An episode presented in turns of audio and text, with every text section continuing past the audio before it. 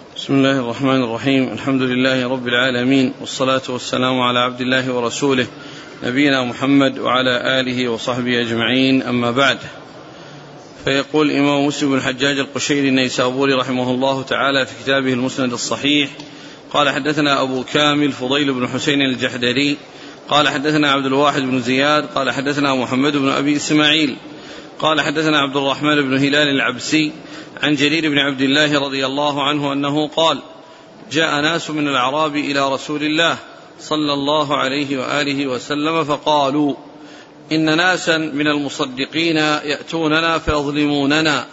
قال فقال رسول الله صلى الله عليه وآله وسلم ارضوا مصدقيكم. قال جرير ما صدر عني مصدق منذ سمعت هذا من رسول الله صلى الله عليه وسلم إلا وهو عني راض. قال وحدثنا أبو بكر بن أبي شيبة قال حدثنا عبد الرحيم بن سليمان حا قال وحدثنا محمد بن بشار قال حدثنا يحيى بن سعيد حا قال وحدثنا إسحاق قال أخبرنا أبو أسامة كلهم عن محمد بن أبي إسماعيل بهذا الإسناد نحوه. بسم الله الرحمن الرحيم. الحمد لله رب العالمين وصلى الله وسلم وبارك على عبده ورسوله نبينا محمد وعلى آله وأصحابه أجمعين أما بعد.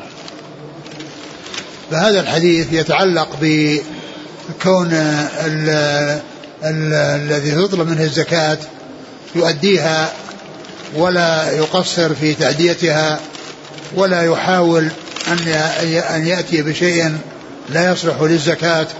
وكذلك المصدق لا يطلب شيئا أكثر مما هو لازم للمصدق. ولهذا النبي عليه الصلاة والسلام في حديث معاذ لما بعث إلى اليمن وقال له إنك تأتي قوما أهل الكتاب فليكن أول ما تدعوهم إليه شهادة لا إله إلا الله وأن محمد رسول الله. فإنهم أجابوك لذلك فأعلمهم أن الله افترض عليهم خمس صلوات في كل يوم وليلة. فإنهم أجابوك لذلك فأعلمهم أن الله افترض عليهم صدقة في أموالهم تؤخذ من أغنيائهم وترد على فقرائهم. قال فإنهم أجابوك لذلك فإياك وكرائم أموالهم. واتق دعوة المظلوم فإنه ليس بينها وبين الله حجاب. قال إياك وكرائم أموالهم. يعني عندما تأخذ الزكاة لا تأخذ من النفيس أو أنفس ما يكون عندهم وإنما يكون الأخذ من الوسط. فلا يأخذ النفيس ولا يأخذ الرديء وإنما يأخذ من الوسط. ولهذا النبي صلى الله عليه وسلم لما آه، قال له فإنهم أجابوك لذلك يعني استسلموا وانقادوا لأن يؤدوا الزكاة قال إياك وكرائم احذر احذر أن تأخذ كرائم الأموال. والكرائم الأموال هي الكريمة النفيسة الغالية عند أهلها العالية التي هي يعني في آه، مرغوبة عند أهلها لنفاستها ويعني وغير ذلك من يعني مما هو مطلوب في يعني في ال في, في, في بهيمة الأنعام مما يريده الناس إياك وكرائم أموالهم. هنا في هذا الحديث الذي معنا يعني آه، جرير بن عبد الله يقول جماعة من الأعراب قالوا للنبي صلى أناسا من المصدقين يظلموننا. قال عليه الصلاة والسلام أرضوا مصدقيكم أرضوا مصدقيكم. قد يكون أن هذا الكلام الذي قالوه أنه يعني ليس بمسلم وأنهم كانوا يريدون أن يعطوا شيئا أقل مما هو مطلوب منهم واعتبروا ذلك ظلما. ولهذا قال الأعراب ومن الأعراب معلوم أن الأعراب عندهم جهل وعندهم عدم بصيرة فقد يكون يعني الخطأ أو أو النقص إنما جاء من منهم وليس من المصدقين.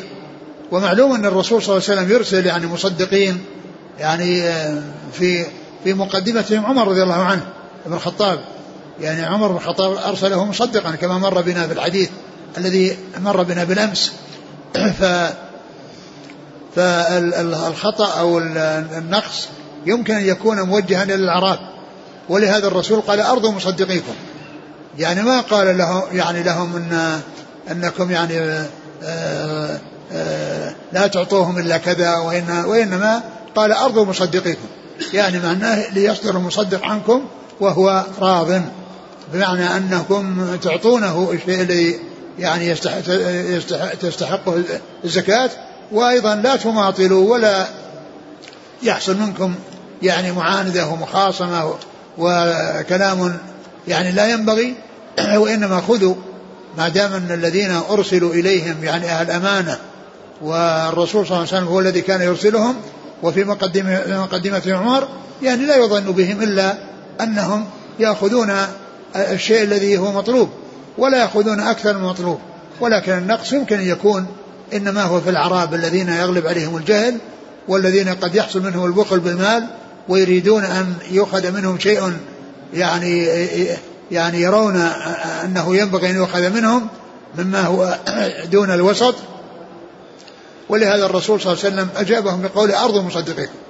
أرض مصدقيكم. يعني لا يصدر المصدق إلا وهو راض عنكم بمعنى أنكم أعطيتوه الشيء المطلوب عليكم المطلوب المطلوب منكم أعطيتموه إياه. ولهذا قال جرير رضي الله عنه بعدما سمع هذا الحديث قال فما صدر عني مصدق إلا وهو راضي. يعني معناه أنه يعطيه. يعني الشيء الذي يعني يكون به الرضا. ومعلوم أن الإنسان لو المصدق اللي هو صاحب صاحب بهيمة الأنعام لو أعطى أكثر مما هو واجب عليه يقبل منه ولكن لا يطالب.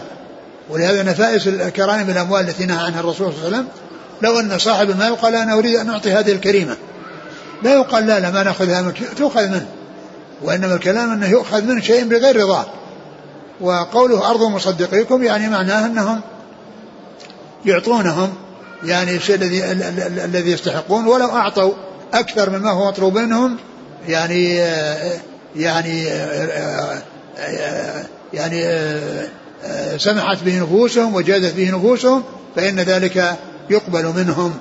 ولكن إذا أعطوا شيئا دون الوسط فإنه لا يقبل منهم وإنما يقبل منه الوسط. من الأموال فلا يؤخذ منهم النفيس ولا لا يطالبون بالنفيس ولا يؤخذ منهم الرديء. قال حدثنا أبو كامل فضيل بن حسين الجحدري عن عبد الواحد بن زياد عن محمد بن أبي إسماعيل عن عبد الرحمن بن هلال العبسي عن جرير بن عبد الله. نعم. قال حدثنا أبو بكر بن أبي شيبة عن عبد الرحيم بن سليمان حا قال حدثنا محمد بن بشار عن يحيى بن سعيد. القطان. حا قال حدثنا إسحاق. إسحاق بن شيخ مسلم. نعم. إسحاق بن راهوية نعم. نعم. عن أبي أسامة. حماد بن أسامة. كلهم عن محمد بن, إسما... بن أبي إسماعيل بهذا الإسناد. نعم, نعم. قال رحمه الله تعالى حدثنا أبو بكر بن أبي شيبة قال حدثنا وكيع قال حدثنا الأعمش عن المعرور بن سويد عن أبي ذر رضي الله عنه أنه قال انتهيت إلى النبي صلى الله عليه وسلم وهو جالس في ظل الكعبة. فلما رآني قال هم الأخسرون ورب الكعبة. قال فجئت حتى جلست فلم أتقار أن قمت. فقلت يا رسول الله فداك أبي وأمي من هم؟ قال هم الأكثرون أموالا إلا من قال هكذا وهكذا وهكذا من بين يديه ومن خلفه وعن يمينه وعن شماله. وقليل ما هم. ما من صاحب إبل ولا بقر ولا غنم لا يؤدي زكاتها إلا جاءت يوم القيامة أعظم ما كانت وأسمنه تنطح تنطحه بقرونها وتطأه بأظلافها. كلما نفدت أخراها عادت عليه أولاها حتى يقضى بين الناس.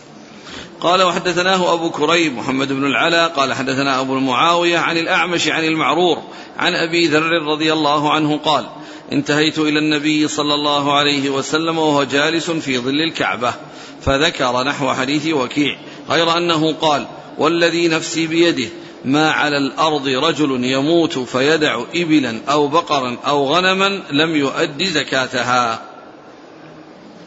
ثم ذكر هذا الحديث عن أبي ذر رضي الله عنه المتعلق في التشديد بالزكاة والتشديد يعني في أمر المال وأداء الزكاة منه وأن من لا يؤدي زكاته أنه يعذب بتلك تلك الدواب التي لم يؤدي زكاتها كما مر في الأحاديث السابقة أنه يطلع لها بقاع قرقر يعني الإبل والبقر والغنم قال تطأه بأضلافها و بأضلافها وتنطحه بقرونها وهذا يرجع إلى البقر والغنم.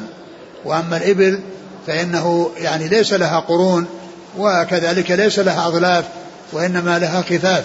فإذا الذي جاء التنصيص عليه في الحديث يتعلق بالبقر والغنم. التي لها أضلاف ولها قرون.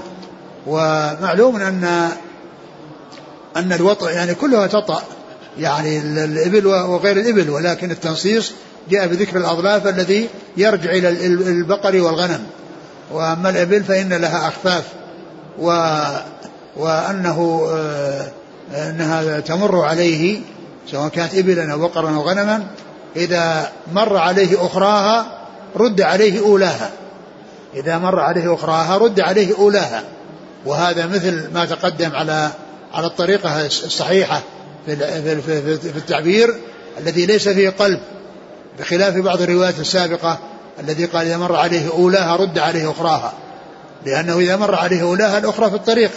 لكن إذا انتهت يعني بدأ من الأولى وانتهت الأخيرة بعدين ترجع من جديد فترد الأولى. فهذا اللفظ الذي جاء مثل العبارة المستقيمة التي ليس فيها خطأ والتي هي يعني ال ال ال التي ليس فيها قلب التي ليس فيها قلب. أبو ذر رضي الله عنه يقول إنه جاء إلى النبي صلى الله عليه وسلم وهو جالس في ظل الكعبة. فقال عليه الصلاة والسلام هم الأخسرون يوم القيامة. فقال جلس وقال أني لم أتمالك أو لم أستقر حتى قمت وسألته وقلت من هم يا رسول الله؟ قال هم الذين هم هم الأكثرون أموالا. هم الأكثرون أموالا إلا من قال هكذا وهكذا وهكذا. يعني عن يمينه وشماله وأمامه وخلفه. بمعنى أنه ينفق ذلك ينفق ذلك في سبيل الله عز وجل.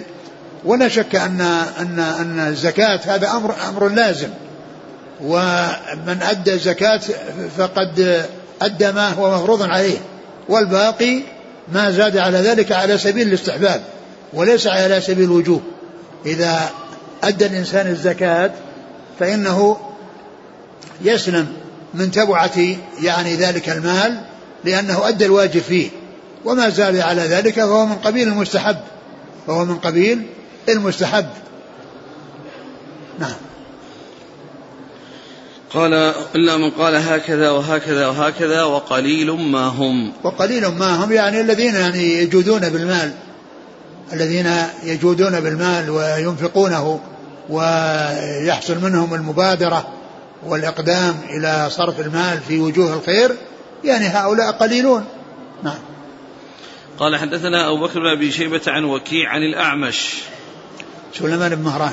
عن المعرور بن سويد. المعرور بن سويد هذا من المخضرمين الذين أدركوا الجاهلية والإسلام ولم يلقوا النبي صلى الله عليه وسلم وقد عمر حتى كان يعني يقول الأعمش أدركت المعرور وعمره آه، مئة وعشرون سنة وكان أسود شعر الرأس واللحية. وكان أسود شعر الرأس واللحية. يعني من غير صبغ ما يصبغ السواد. ولكن هذه خلقة. يعني بلغ هذا السن ورأسه أسود ولحيته سوداء. ومثله سويد بن غفلة. هذا من من المخضرمين. وقد بلغ 120 سنة. وكان يصلي بالناس قيام رمضان. هو الإمام. يصلي بالناس قيام رمضان. نعم. قال عن أبي ذر. جندب بن جنادة. قال حدثناه أبو كريم محمد بن العلاء عن أبي معاوية. محمد بن خازم الضرير الكوفي. عن الأعمش به. نعم. قال حدثنا عبد الرحمن بن سلام الجمحي. قال حدثنا الربيع يعني ابن مسلم عن محمد بن زياد عن أبي هريرة رضي الله عنه أن النبي صلى الله عليه وسلم قال ما يسرني أن لي أحدا ذهبا. تأتي علي ثالثة وعندي منه دينار إلا دينار أرصده لدين علي. قال وحدثنا محمد بن بشار قال حدثنا محمد بن جعفر قال حدثنا شعبة عن محمد بن زياد قال سمعت أبا هريرة عن النبي صلى الله عليه وسلم بمثله. ثم ذكر هذا الحديث عن أبي هريرة رضي الله عنه أن النبي عليه الصلاة والسلام قال ما أحب أن يكون لمثل أحد ذهبا تأتي ثالثة إلا وقد أنفقته في سبيل الله إلا يعني دينار يرصده لدين يرصده لدين يعني يهيئه أو يبقيه لسداد دين. وهذا يعني فيه بيان ما كان عليه الرسول صلى الله عليه وسلم من الجود والكرم. ولهذا جاء عن ابن عباس أنه قال كان أجود الناس. كان الرسول صلى الله عليه وسلم أجود الناس عليه الصلاة والسلام. فهو وكان يأخذ من من الفيء قوت أهله لمدة سنة. ثم لا يمضي وقت وجيز إلا وقد نفد لكونه ينفقه. ويخرجه ويعطيه. فالشيء الذي رصد لمدة سنة ما يمضي فترة وجيزة إلا وقد انتهى ولم يبق منه شيء. وهذا لاتصافه بهذه الصفة التي هي الجود والكرم. صلوات الله وسلامه وبركاته عليه. فيقول ما ما أحب أن يكون مثل أحد ذهبا تمر عليه ثلاث ليال إلا وقد أنفقه إلا شيئا يرصده للدين. إلا شيئا يرصده للدين من أجل السداد وهذا يدلنا على أهمية الدين والاهتمام به والعناية به والحرص على التسديد وعدم التهاون بأمر الدين. ولهذا جاء في الحديث يغفر للشهيد كل شيء إلا الدين. نعم. قال حدثنا عبد الرحمن بن السلام الجمحي عن الربيع يعني ابن مسلم عن محمد بن زياد عن أبي هريرة. نعم. هذا رباعي. نعم. قال حدثنا محمد بن بشار عن محمد بن جعفر عن شعبة عن محمد بن زياد عن أبي هريرة. قال رحمه الله تعالى حدثنا يحيى بن يحيى وأبو بكر بن أبي شيبة وابن نمير وأبو كريب كلهم عن أبي معاوية. قال يحيى أخبرنا أبو معاوية عن الأعمش عن زيد بن وهب عن أبي ذر رضي الله عنه أنه قال كنت أمشي مع النبي صلى الله عليه وآله وسلم في حرة المدينة عشاء. ونحن ننظر إلى أحد. كنت كنت؟ أمشي نعم. مع النبي صلى الله عليه وسلم في حرة المدينة نعم. عشاء. نعم. ونحن ننظر إلى أحد. فقال لي رسول الله صلى الله عليه وسلم يا أبا ذر قال قلت لبيك يا رسول الله. قال ما أحب أن أحدا ذاك عندي ذهب أمسى ثالثة عندي منه دينار إلا دينارا أرصده لدين إلا أن أقول به في عباد الله هكذا حتى بين يديه وهكذا عن يمينه وهكذا عن شماله قال ثم مشينا فقال يا أبا ذر قال قلت لبيك يا رسول الله قال إن الأكثرين هم الأقلون يوم القيامة إلا من قال هكذا وهكذا وهكذا مثل ما صنع في المرة الأولى. قال ثم مشينا. قال يا أبا ذر كما أنت حتى آتيك. قال فانطلق حتى توارى عني. قال سمعت لغطا وسمعت أص وسمعت صوتا. قال فقلت لعل رسول الله صلى الله عليه وسلم عرض له. قال فهممت أن أتبعه. قال ثم ذكرت قوله لا تبرح. حتى آتيك. قال فانتظرته فلما جاء ذكرت له الذي سمعت. قال فقال ذاك جبريل. أتاني فقال من مات من أمتك لا يشرك بالله شيئا دخل الجنة. قال قلت وإن زنى وإن سرق؟ قال وإن زنى وإن سرق. قال وحدثنا قتيبة بن سعيد قال حدثنا جرير عن عبد العزيز وهو ابن رفيع. عن زيد بن وهب عن أبي ذر قال خرجت ليلة من الليالي فإذا رسول الله صلى الله عليه وسلم يمشي وحده ليس معه إنسان. قال فظننت أنه يكره أن يمشي معه أحد. قال فجعلت أمشي في ظل القمر فالتفت فرآني. فقال من هذا? فقلت أبو ذر. جعلني الله فداك. قال يا أبا ذر. تعالى قال فمشيت معه ساعة فقال إن المكثرين هم المقلون يوم القيامة إلا من أعطاه الله خيرا فنفح فيه يمينه وشماله وبين يديه ووراءه وعمل فيه خيرا. قال فمشيت معه ساعة. فقال اجلس ها هنا. قال فأجلسني في قاع حوله حجارة. فقال لي اجلس ها هنا حتى أرجع إليك. قال فانطلق في الحرة حتى لا أراه فلبث عني فأطال اللبث. ثم إني سمعته وهو مقبل وهو يقول وإن, وإن سرق وإن زنى قال فلما جاء لم أصبر فقلت يا نبي الله جعلني الله فداءك من تكلم في جانب الحرة؟ ما سمعت أحدا يرجع إليك شيئا؟ قال ذاك جبريل عرض لي في جانب الحرة فقال بشر أمتك أنه من مات لا يشرك بالله شيئا دخل الجنة فقلت يا جبريل وإن سرق وإن زنى؟ قال نعم. قال قلت وإن سرق وإن زنى. قال نعم. قال قلت وإن سرق وإن زنى. قال نعم. وإن شرب الخمر. ثم ذكر هذا الحديث عن أبي ذر رضي الله عنه وقد جاء فيه ما يوافق أول حديث وهو قوله إن هم الأخسرون يوم القيامة الذي قال إنه كان في ظل الكعبة يعني مثله. وكذلك الحديث الثاني الذي فيه الذي في الذي مر في الحديث الحديث الثاني اللي هو ما أحب أن أحدا ذاك نعم عندي ذهب. يتعلق بأحد. ما وهذا مثل ما جاء في حديث أبي هريرة مثل ما جاء في حديث أبي هريرة وأنه يعني لا يبقى عنده مدة ثلاث ليالي إلا وقد أنفقه في سبيل الله إلا شيئا يرصده يرصده لدين. فإذا هذا مثل الذي قبله. يعني الحديثين الذي قبله الحديث الذي عن أبي هريرة والحديث الذي عنه اللي هو عن أبي ذر رضي الله عنه الأول. وذكر فيه أن أنه يعني قال له اجلس يعني في مكان معين عين له وقال لا تبرح حتى آتيك.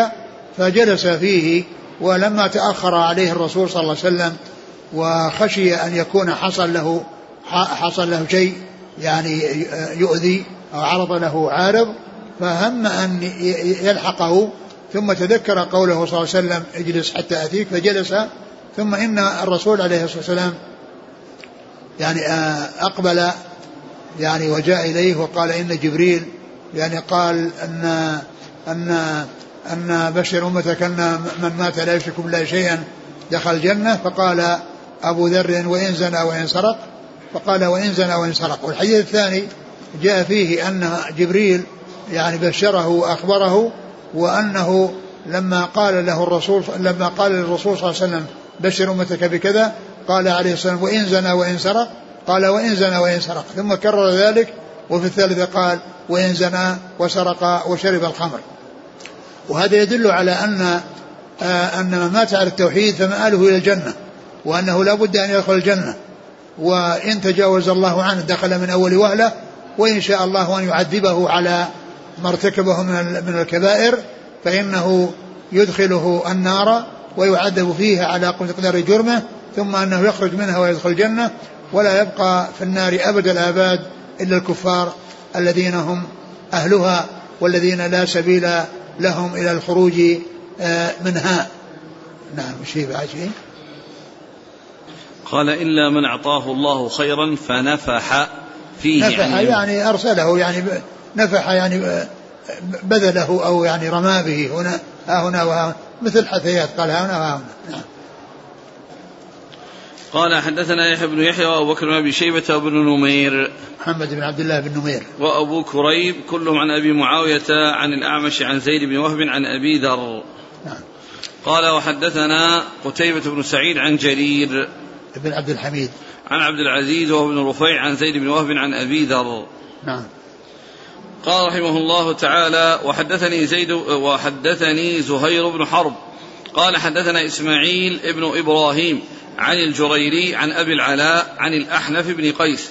قال قدمت المدينة فبين أنا في حلقة فيها ملأ من قريش إذ جاء رجل أخشن الثياب أخشن الجسد أخشن الوجه فقام عليهم فقال بشر الكانزين برضف يحمى عليه في نار جهنم فيوضع على حلبة ثدي أحدهم حتى يخرج من نغض كتفيه ويوضع على نغض كتفيه حتى يخرج من حلمة ثدييه.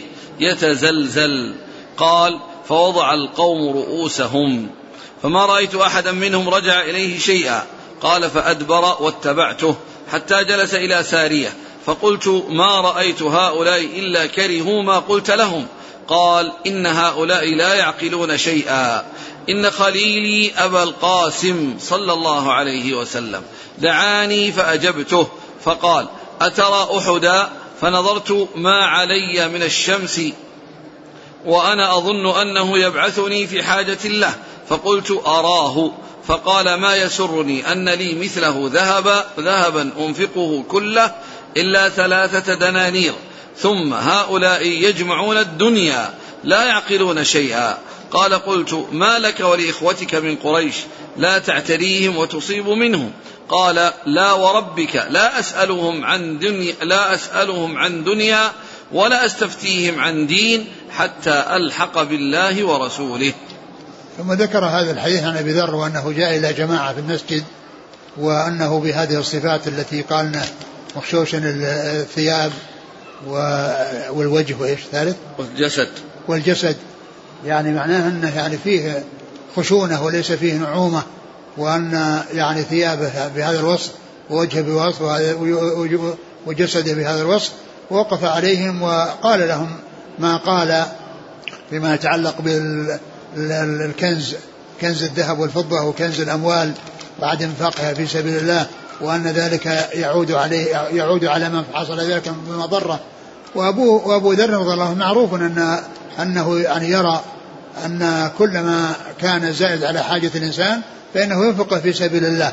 ويعني غيره من الصحابة يرون خلاف ذلك وأن الإنسان إذا أدى زكاة ماله فليس بكنز وأن أنه لا يجب على أحد أن ينفق ولكن هذا يستحب كون الإنسان يؤدي أكثر من الواجب. كون الإنسان يؤدي أكثر من الواجب هذا مستحب ولكن ليس بواجب. لأن الإنسان إذا أدى الواجب عليه خلاص يعني لا يلزمه شيء وراء ذلك. لكن يستحب له أن يزيد على الواجب وأن يكثر من الإنفاق في سبيل الله ويعني هذا هو هو الذي ينبغي. فذهب وجلس فتبعه وقال له إن هؤلاء يعني يكرهون يعني ما قلت أو إنهم كأنهم يعني يكرهون ما قلت يعني إنهم ما وافقوه على كلامه فقال إنهم يعني لا يعقلون. ومقصوده بذلك أنهم يعني هذا الشيء الذي يراه والذي يأخذ منه في عموم هذه الأحاديث التي فيها فيها بذل المال وأنهم لا يحصل منهم موافقه على ذلك هذا هو الذي جعله يقول يعني هذه هذه المقالة. مش بعده؟ فقال بشر الكانزين برضف يحمى رضف. عليه. رضف يعني حجر الذي يحمى في في النار. قال ويجعل على حلمة الإنسان فيظهر من الجهة خلف كتفه. من نغض من نغض نغض كتفه. أي نعم من مؤخر كتفه. ثم كذلك إذا وضع عند نضغه يرجع إلى ويخرج يعني ذلك الحجر المحمى من من حلمة ثديه. من حلمة ثديه والرضف هو الحجارة المحماة. ولهذا جاء في الحديث الضعيف الذي كان أنه إذا كان في التشهد الأول كأنما كان على الرضف يعني لسرعة يسرع في التشهد الأول. وهو حديث ضعيف ليس بصحيح. كأنما على الرضف يعني مسرع ما يبقى في الجلوس في التشهد الأول. فالمقصود من هذا أن الرضف يعني حجر يعني محمى يوضع على الحلمة فيخرج من نضغ آه، كتفه. ثم يوضع في نفس المكان فيخرج ومع ذلك أنه يدخل ويخرج. نفس هذا الحجر المحمى يعني يدخل من من من من حلمة ثديه إلى يعني مؤخر كتفه ثم أيضا يرجع من ذلك المكان إلى أن يخرج من ذلك المكان الذي هو فيه ومعنى ذلك أنه يعذب. وهذا مثل مثل ما جاء في يعني أن أنها تحمى على أن أن أن أن الذهب والفضة يحمى ويجعل بها جباههم وجنوبهم وظهورهم. فهو من هذا المعنى. إيش بعدين إيش قال؟ فقال إن خليلي أبو القاسم صلى الله عليه وسلم دعاني فأجبته فقال أترى أحدا؟ فنظرت ما علي من الشمس وأنا أظن أنه يبعثني يعني في حاجة لما قال له أترى أحدا وكان يعني في النهار وكان يعني كأنه ظن أنه سيرسل في حاجة لأنه ينظر إلى الشمس يعني أنها موجودة. نعم. فقال صلى الله عليه وسلم ما يسرني أن لي مثله ذهبا أنفقه كله إلا ثلاثة دنانير. ثم نعم. هؤلاء يجمعون الدنيا لا يعقلون شيئا. نعم. هنا ثلاث دنانير وهناك دينار. الجمع بينهم تعددت الحادثة. ما أدري سعادة وأنه اختلاف اختلاف الروايات.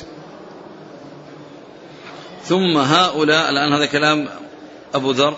نعم. ثم هؤلاء يجمعون الدنيا لا يعقلون شيئا. نعم. قال قلت ما لك ولإخوتك من قريش؟ لا تعتريهم وتصيب منهم. قال لا وربك لا أسألهم لا أسألهم عن دنيا ولا أستفتيهم عن دين. حتى يعني نعم. حتى ألقى الله ألحق بالله ورسوله. يعني معناه أنه, أنه قال له ما لك وإخوتك من قريش؟ أنك لا تعتريهم يعني تأتي إليهم ويعطون يعطونك من أموالهم. قال لا وربك لا أسألهم يعني دنيا ولا أستفتيهم في دين. ولا أستفتيهم في دين. نعم.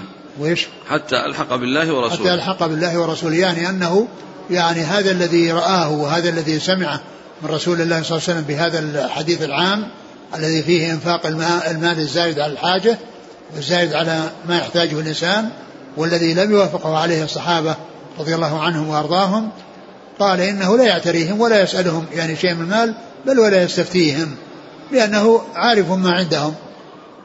نعم.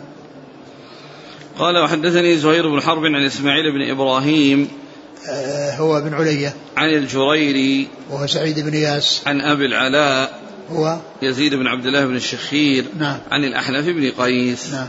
عن أبي ذر. نعم. قال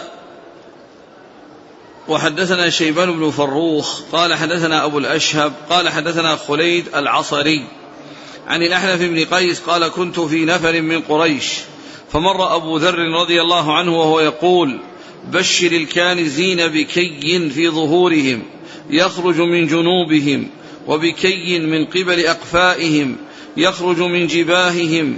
قال ثم تنحى فقعد. قال قلت من هذا؟ قالوا هذا أبو ذر. قال فقمت إليه فقلت ما شيء سمعته؟ ما شيء سمعتك؟ تقول قبيل. قال ما قلت إلا شيئا قد سمعته من نبيهم. صلى الله عليه وسلم. قال قلت ما تقول في هذا العطاء؟ قال خذه فإن فيه اليوم معونة فإذا كان ثمنا لدينك فدعه. ثم ذكر هذا الحديث هو مثل الذي قبله وفي آخره قلت ما تقول في هذا العطاء؟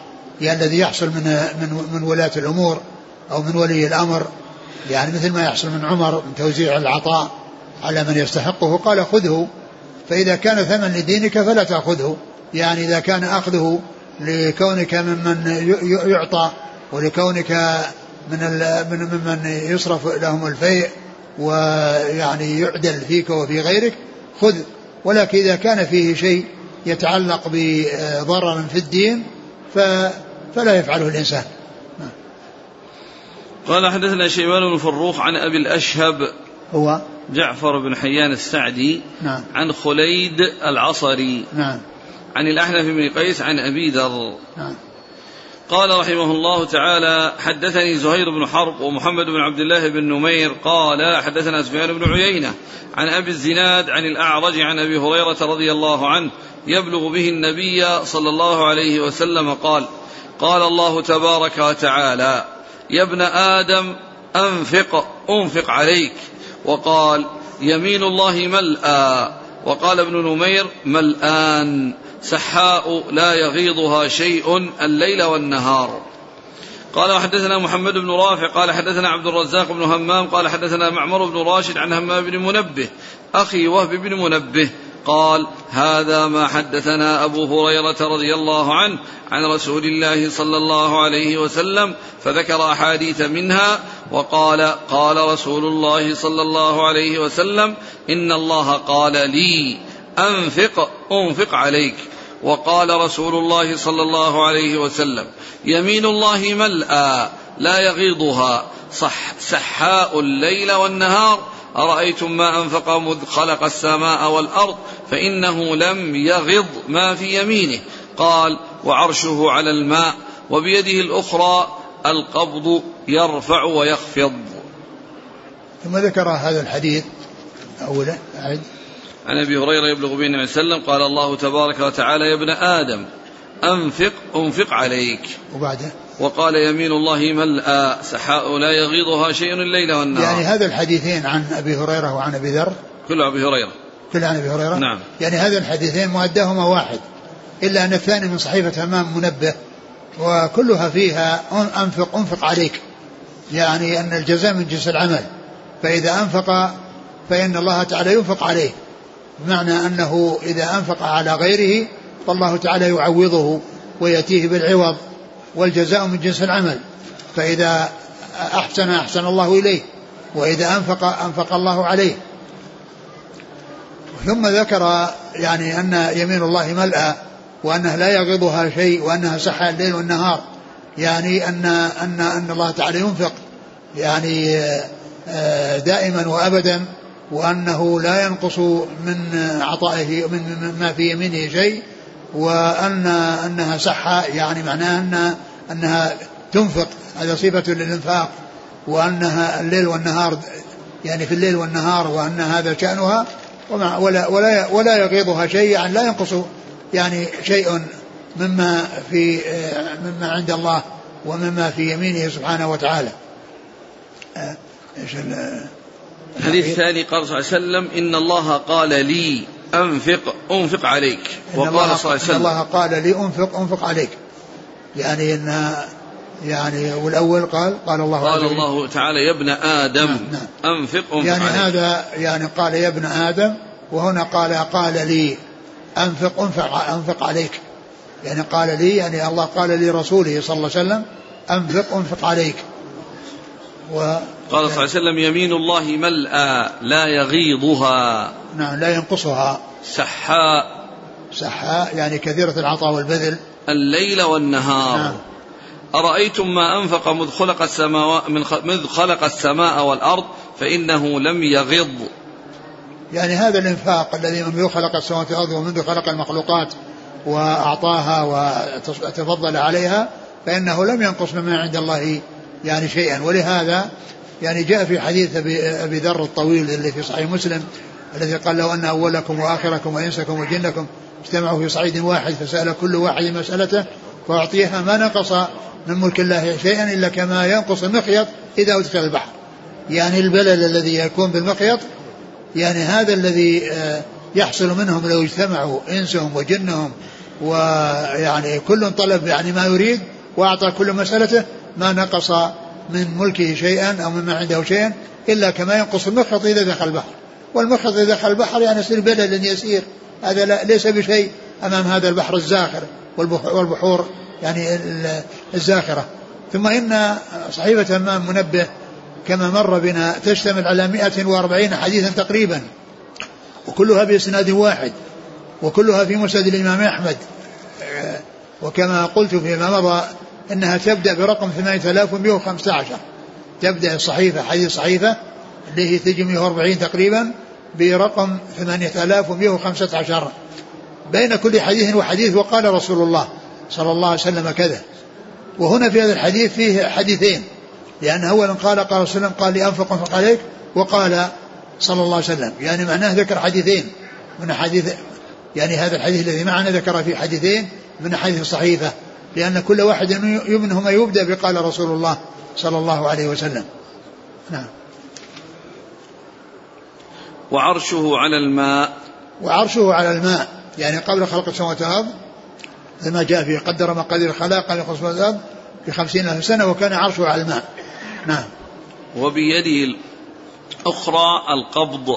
وبيده الأخرى القبض يعني يقبض يعني يرفع ويخفض. يرفع ويخفض. يعني يرفع من شاء رفعه ويخفض من شاء خفضه. نعم.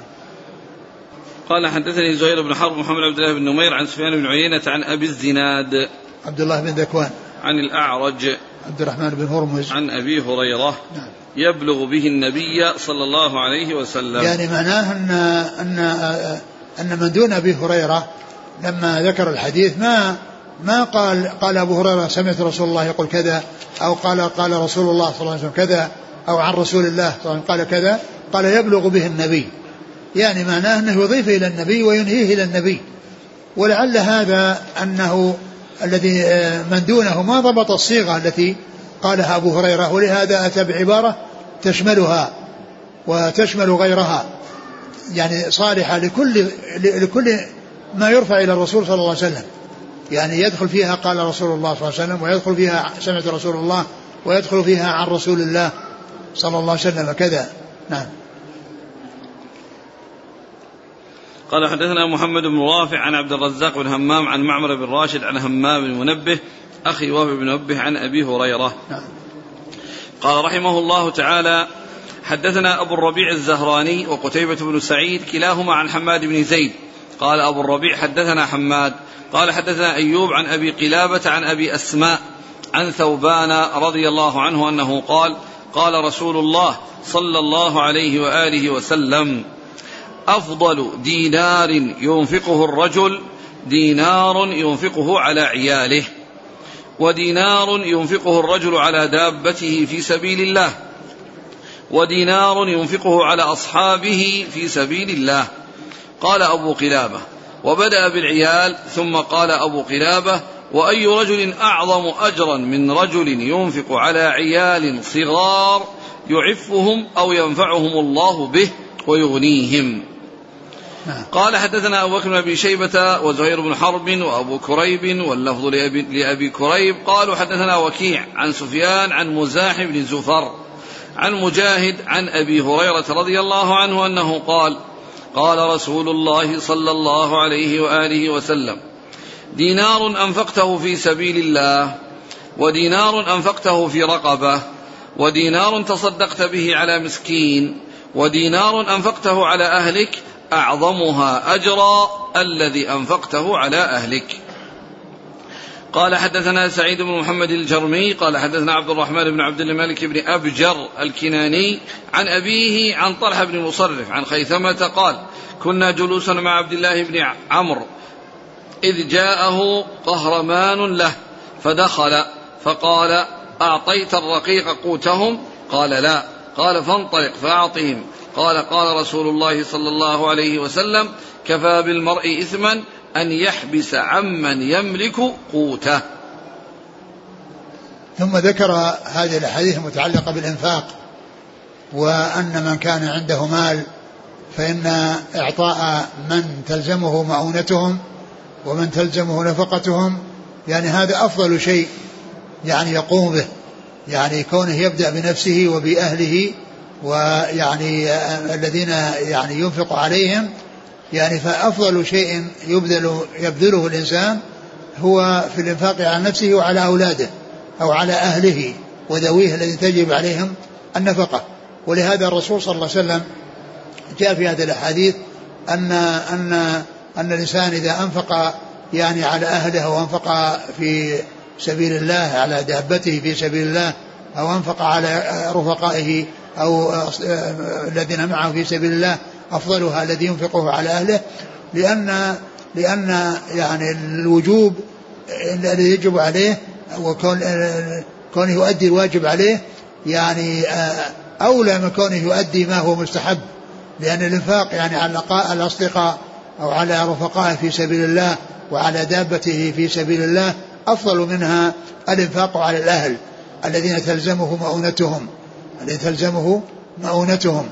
فذكر في كتاب الزكاة يعني هذه الأحاديث لأنها يعني ما يتعلق بالإنفاق والتطوع والإحسان وأن النفقة يعني هي من هذا القبيل هي من الإحسان وأن أن على كل إنسان أن يحرص على أن لا يضيع من يعول وأن يحسن إلى من يعول وذلك أنه إذا ضيعهم معنى ذلك اضطروا إلى أن يسألوا الناس مع أن يعني القيم عليهم يعني متمكن من الإحسان إليهم كونه يؤدي الواجب عليه يعني يكون أفضل. ولهذا كان يعني الإنفاق على الأهل يعني وإن كان واجبا مع الاحتساب فإنه يكون به عظيم الأجر والثواب عند الله سبحانه وتعالى. لأن وهذا إنما يكون بالاحتساب. أما إذا أنفق وهو كاره أو لم ينفق إلا بحكم القاضي الذي ألزمه بأن ينفق على عيادة فهذا لا يحصل أجرا ولكنه أدى الواجب وحصل منه أداء الواجب الذي يعني لزمه وقام به يعني إما مكرها أو يعني غير مكره إنما يؤجر فيما إذا كان باحتساب وبرجاء الثواب من الله عز وجل مع أنه واجب. فيكون أداء الواجب يعني يؤجر عليه وهو مقدم على كونه يأتي بالمستحب. نعم. شيء من أفضل دينار ينفقه الرجل دينار ينفقه على عياله ودينار ينفقه الرجل على على عياله الذي ينفق عليهم يعني فيهم زوجته ويعني أبواه وأولاده كل هؤلاء يعتبرون عيال. نعم. ودينار ينفقه الرجل على ولهذا هم الذي يعولهم. وقال يعني وابدأ بمن تعول. لأنه يعول عن أولاده ويعول يعني زوجته ويعول والديه. نعم.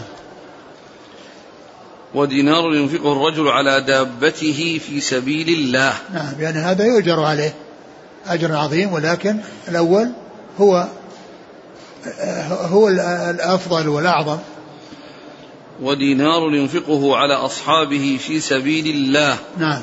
قال أبو قلابة وبدأ بالعيال ثم قال أبو قلابة وأي رجل أعظم أجرا من رجل ينفق على عيال صغار يعفهم أو ينفعهم الله به ويغنيهم؟ يعني هذا ليس خاصا بالصغار يعني بالصغار والكبار يعني بالصغار والكبار الذين يعولهم.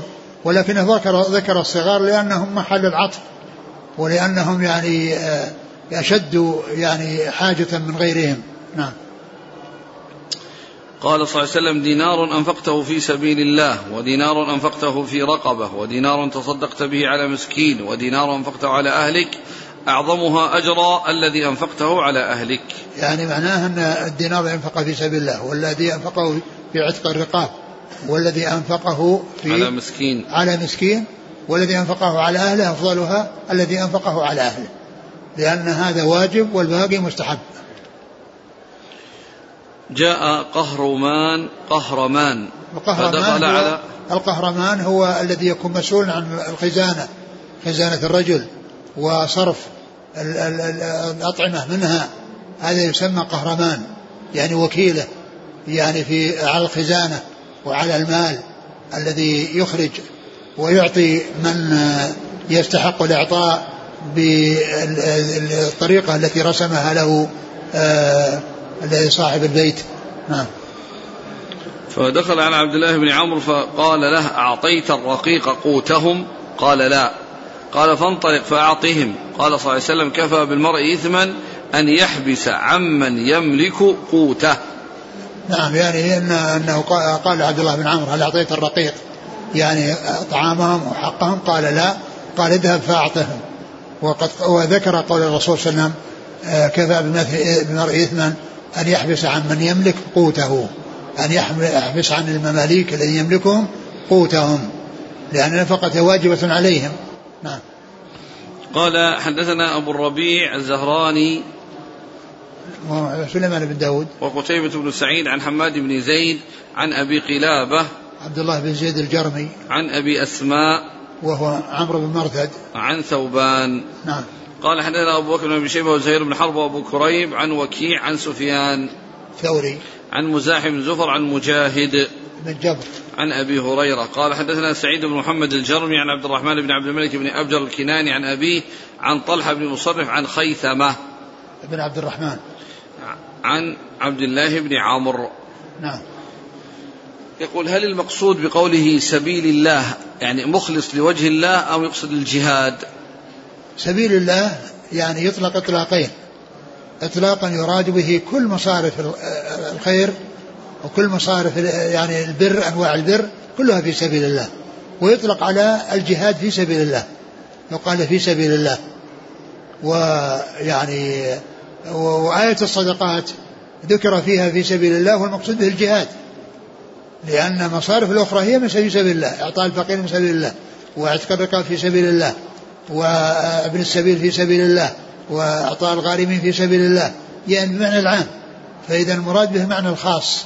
فإذا هو يأتي في بعض الأحاديث يراد به المعنى العام وفي بعضها يراد به المعنى الخاص. نعم. قال رحمه الله تعالى حدثنا قتيبة بن سعيد قال حدثنا ليث حاء قال حدثنا محمد بن رمح قال أخبرنا الليث عن, عن أبي الزبير عن جابر رضي الله عنه قال أعتق رجل من بني عذرة عبدا له عن دبر فبلغ ذلك رسول الله صلى الله عليه وسلم فقال ألك مال غيره؟ فقال لا. فقال من يشتريه مني؟ فاشتراه نعيم بن عبد الله العدوي بثمانمائة درهم فجاء بها رسول الله صلى الله عليه وسلم فدفعها إليه. ثم قال ابدأ بنفسك فتصدق عليها فإن فضل شيء فلأهلك فإن فضل عن أهلك شيء فلذي قرابتك فإن فضل عن ذي قرابتك شيء فهكذا وهكذا. يقول فبين يديك وعن يمينك وعن شمالك. قال حدثني يعقوب بن إبراهيم الدورقي قال حدثنا إسماعيل يعني بن علية عن أيوب عن أبي الزبير عن جابر أن رجلا من الأنصار يقال له أبو مذكور. أعتق غلاما له عن دبر يقال له يعقوب وساق الحديث بمعنى حديث الليث. ثم ذكر هذا الحديث المتعلق بالرجل الذي أعتق غلاما له عن دبر يعني يعني معناه علق علق عتقه بموته لأنه المدبر هو الذي يعتق يعني بعد موته. وقيل له مدبر لأنه يعني يكون عتقه بعد الموت الذي هو دبر الحياة. الذي هو دبر الحياة. فالرسول يعني معناه مو مو عتق منجز وإنما هو عتق معلق بالموت. فالرسول صلى الله عليه وسلم قال له ألك مال غيره قال لا. فيعني باعه الرسول صلى الله عليه وسلم وقال من يشتري مني؟ فاشتراه رجل بثمانمائة درهم وأعطاه إياه وقال أنفق على نفسك فإن فضل فأعتق على أنفق على أهلك فإن فضل فأنفق على بني قرابتك وإن بقي شيء فهكذا وهكذا. يعني أنفقه في وجوه البر وجوه الخير. ومعنى ذلك أن أن تقديم آه، الإنفاق على النفس وعلى الأهل وعلى الأقارب أولى من من من الإعتاق. أولى من العتاق لأن حق الحق الواجب الذي هو الإنفاق على نفسه وعلى أهله وعلى قرابته الذي تلزمهم نفقته آه، مقدم على كونه يحسن إلى غيره بالعتق أو بغير ذلك من وجوه البر. نعم. وفيه أن المدبر يباع يعني ما يأخذ بهذه يباع نعم يباع. إذا إذا إذا كان إذا كان الإنسان ما له ما له يعني شيء يعني يعني يكفيه ويكفي أهله. قال حدثنا قتيبة بن سعيد عن ليث ابن سعد عن أبي الزبير محمد بن مسلم بن تدرس. قال حدثني يعقوب بن إبراهيم الدورقي نعم. عن إسماعيل يعني بن علية عن أيوب. عن؟ أيوب عن أبي الزبير. أيوب السختياني وأبي الزبير نعم. قال رحمه الله تعالى حدثنا يحيى بن يحيى. قال قرأت على مالك عن عن إسحاق بن عبد الله بن أبي طلحة أنه سمع أنس بن مالك يقول كان أبو طلحة أكثر أنصاري أكثر أنصاري بالمدينة مالا وكان أحب أمواله إليه بيرحا وكانت مستقبلة المسجد وكان رسول الله صلى الله عليه وسلم يدخلها ويشرب من ماء فيها طيب. قال أنس فلما نزلت هذه الآية لن تنالوا البر حتى تنفقوا مما تحبون. قام أبو طلحة إلى رسول الله صلى الله عليه وسلم فقال إن الله يقول في كتابه لن تنالوا البر حتى تنفقوا مما تحبون وإن أحب أموالي إلي بيرحا وإنها صدقة لله أرجو برها وذخرها عند الله فضعها يا رسول الله حيث شئت قال رسول الله صلى الله عليه وسلم بخ ذلك مال رابح ذلك مال رابح. قد سمعت ما قلت فيها وإني أرى أن تجعلها في الأقربين. فقسمها أبو طلحة في أقاربه وبني عمه. قال حدثني محمد بن حاتم قال حدثنا باز قال حدثنا حماد بن سلمة قال حدثنا ثابت. عن أنس قال لما نزلت هذه الآية لن تنالوا البر حتى تنفقوا مما تحبون. قال أبو طلحة أرى ربنا يسألنا من أموالنا.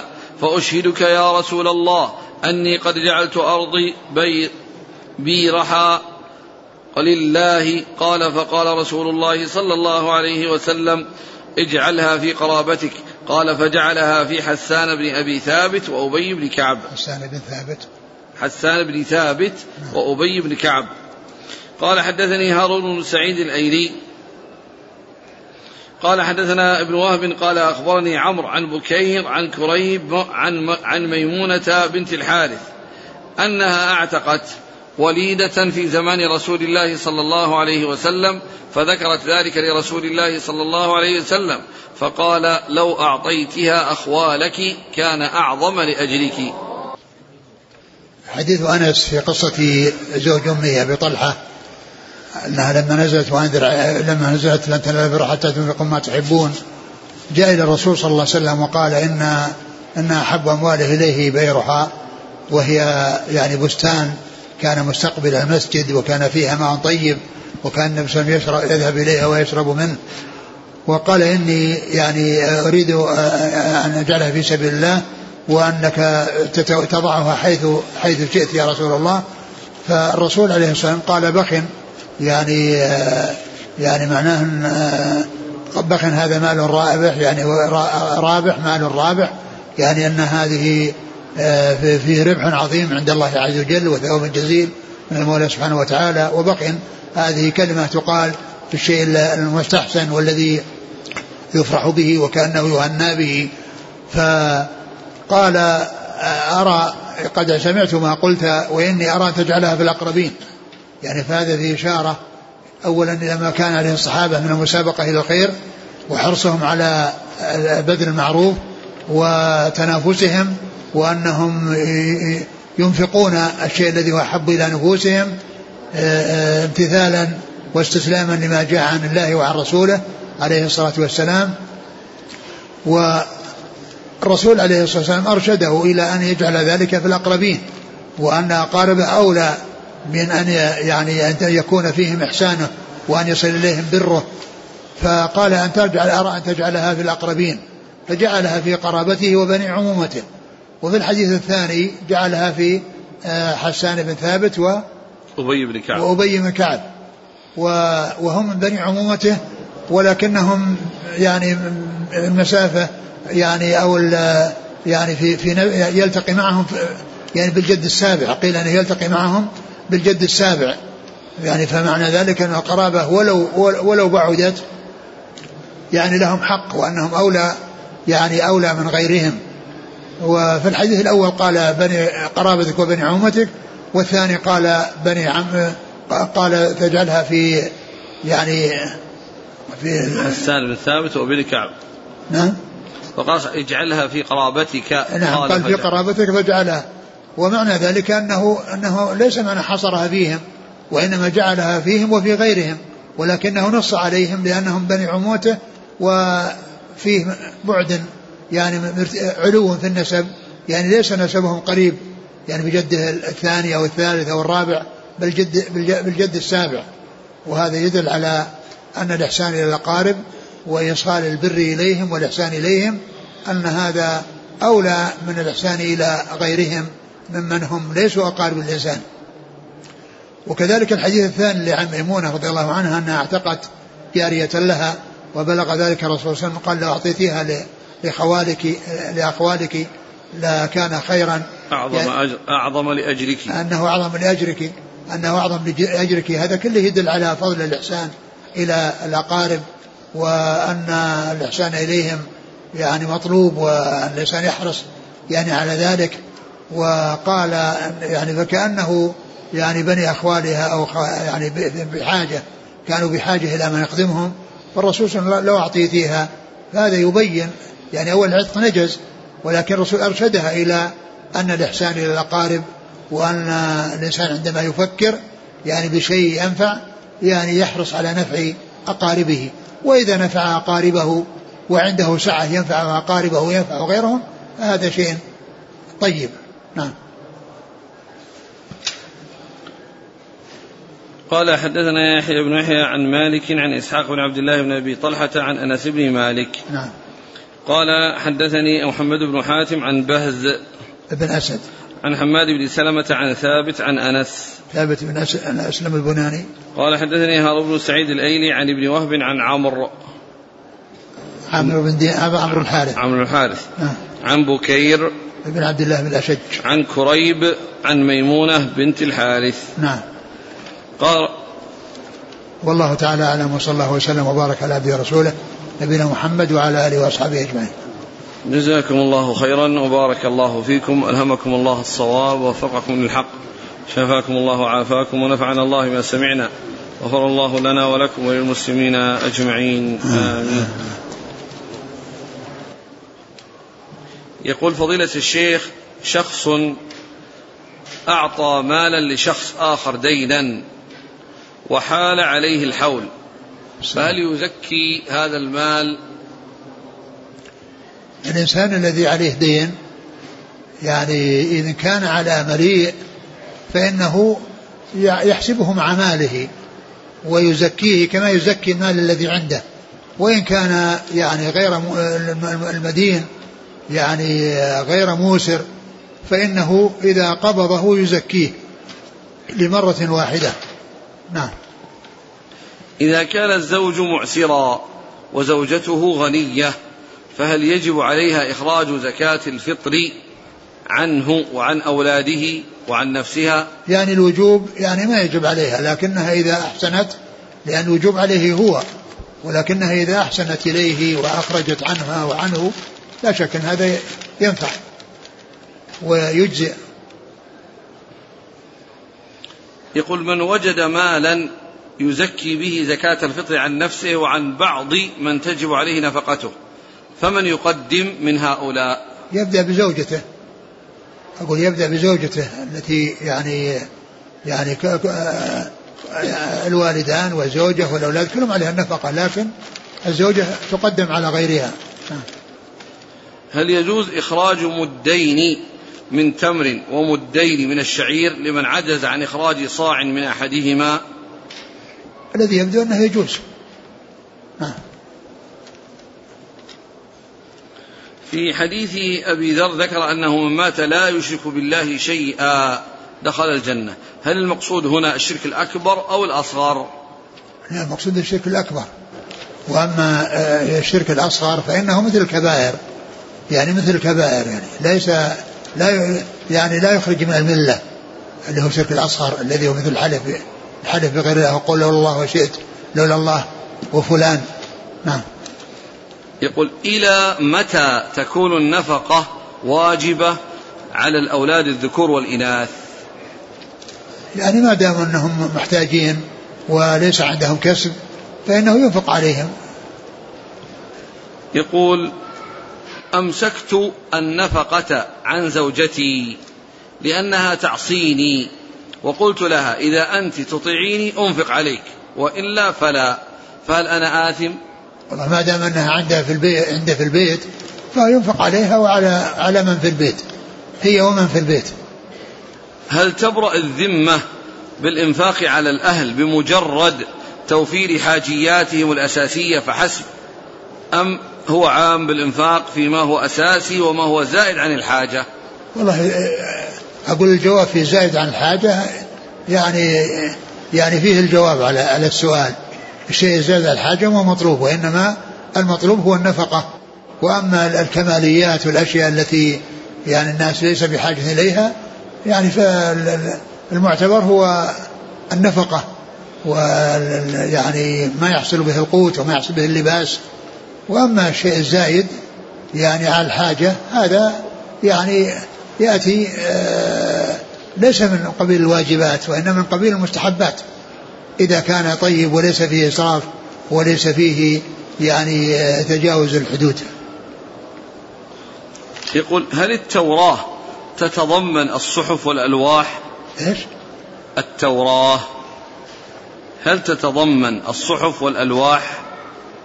الصحف يعني صحف إبراهيم وموسى.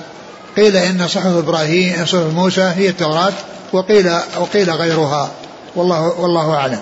ولكن قيل أن أن الأقوى أو الأقرب من القولين أنها هي التوراة. كذلك الألواح التي أمر الله موسى أن يأخذها. ما أدري. يقول ما هو الضابط في النهي عن الكف كف الثوب في الصلاة؟ فمثلا إذا كان إزاري طويل وكففته هل هذا يدخل في النهي؟ الإزار كما هو معلوم يعني كونه يرفع هذا ما يشكال الكلام على كون يعني الإنسان يعني يرفع يعني ثيابه يعني يشمرها أو كذلك يشمر عن ساعديه يعني ويخرج يعني ويجعل الثياب يعني ترجع إلى إلى إلى العضدين يعني هذا هو هو هو التشمير. يعني هو الكف الذي يعني الذي جاء وإنما الإنسان يرسل يعني. أما إذا كان الإزار يسترسل وأنه يعني يرتخي فهو يرفع لا يخليه نازل. يرفع حتى يكون فوق الكعبين يقول أحسن الله إليك شيخنا طلقت زوجتي وهي حامل حتى خرجت من العدة وتزوجت غيري. الآن أنا أطالب بحضانة ابني لأنها تزوجت. هي لا تريد أن تسلم لي الولد بحجة أني لا أصلح أن أكون والدا. وأفتاه أحد المشايخ بذلك. يرجعون المحكمة وتفصل بينهم. يقول أرجو طرح السؤال لأنهم يأخذون بكلام الشيخ. أنا أقول يعني يرجعون للمحكمة وتحكم بينهم. ما حكم تمرير الصندوق؟